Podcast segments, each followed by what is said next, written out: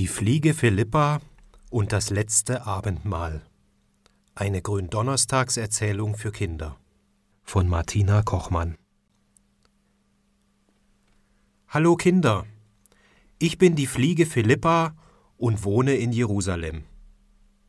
Ich liebe diese große Stadt und die Menschen dort, denn in Jerusalem ist immer was los, besonders jetzt in der Passia-Festwoche.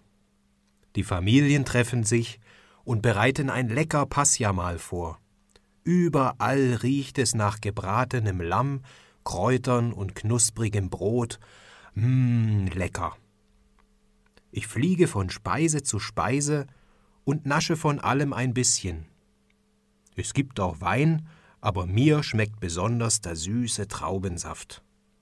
Viele scheuchen mich weg, das stört mich aber gar nicht. Die Familien erzählen beim Essen immer eine spannende Geschichte, wie vor langer Zeit Gott sein Volk Israel gerettet und aus Ägypten heraus in sein eigenes Land geführt hat. Alle hören zu, und ich, ich kann wieder unbemerkt von allen Speisen probieren. Hihihihi. Kommt mit. Ich fliege gerade in ein Haus, und dort in einem großen Raum im Obergeschoss sollen die Jünger, die Freunde Jesu, auch einmal vorbereiten. Da muss ich hin. Es wird nicht nur lecker, sondern auch spannend, denn überall, wo Jesus ist, passiert etwas. Ich bin neugierig, was es diesmal ist. Wow, der Raum ist so schön hergerichtet. Schaut her, schöne Teppiche und Kissen. Es riecht schon nach dem leckeren Essen. Sogar ein Wasserkrug und ein Handtuch sind vorhanden. Bestimmt brauchen das die Jünger und Jesus, denn sie sind einen langen Weg hierher gegangen. Sie tragen offene Sandalen und ihre Füße sind staubig und müssen gewaschen werden. Zum Glück müssen wir Fliegen unsere Füße nicht waschen, denn wir putzen ja unsere Flügel. Aber was ist denn jetzt hier los?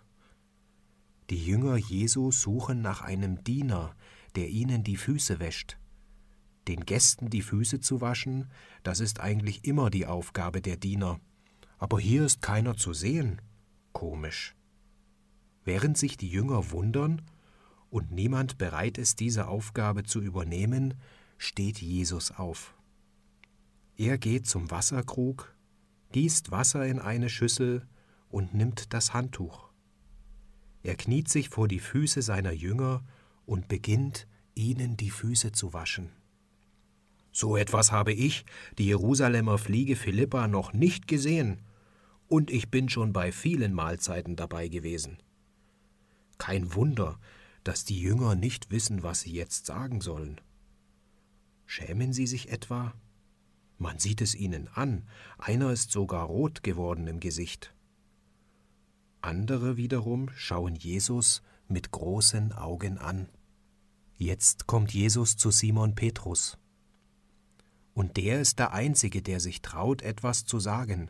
Jesus, du bist unser Herr und Meister, du willst mir die Füße waschen? Jesus schaut ihn liebevoll an und sagt, Petrus, jetzt kannst du das noch nicht verstehen, aber später wird dir ganz klar sein, warum ich es tue. Ich fliege zu Petrus und setze mich auf seine Schulter. Zum Glück bemerkt er es nicht, denn er war ein wenig aufgeregt. Er ist mit Jesu Antwort nicht einverstanden, streiten will er aber auch nicht. Doch was passiert jetzt? Wann bringen denn die Jünger endlich das Essen auf den Tisch? Mein Magen knurrt schon. Ist ihnen etwa der Hunger vergangen? Wäre ja kein Wunder. Ihre Füße sind jetzt zwar sauber, aber bestimmt haben sie ganz viele Gedanken im Kopf. Und ich muss sagen, dass ich auch ein bisschen durcheinander bin. Ich fliege lieber schnell zu Jesus. Er lässt sich auf seinem Platz nieder und schaut alle an. Im Raum ist es plötzlich mucksmäuschenstill. Jesus ist ruhig nachdenklich. Ich glaube, Er möchte seinen Jüngern etwas Wichtiges sagen. Hört mir zu. Versteht ihr, warum ich euch die Füße gewaschen habe? Ihr habt recht, ich bin kein Diener, sondern euer Meister und Herr. Ich bin aber bereit, für euch alles zu tun, auch euch die Füße zu waschen, denn ich habe euch lieb. Ich möchte, dass ihr meinem Beispiel folgt. Macht es genauso wie ich. Sorgt füreinander, liebt einander, so wie ich euch liebe und für euch sorge.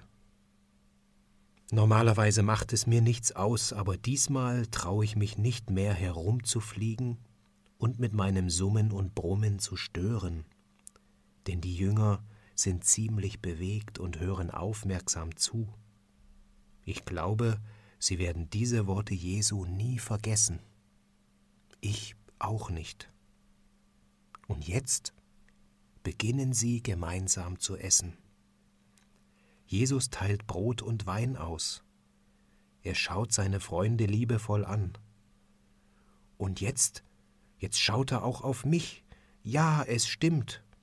Wo Jesus ist, da passiert immer etwas.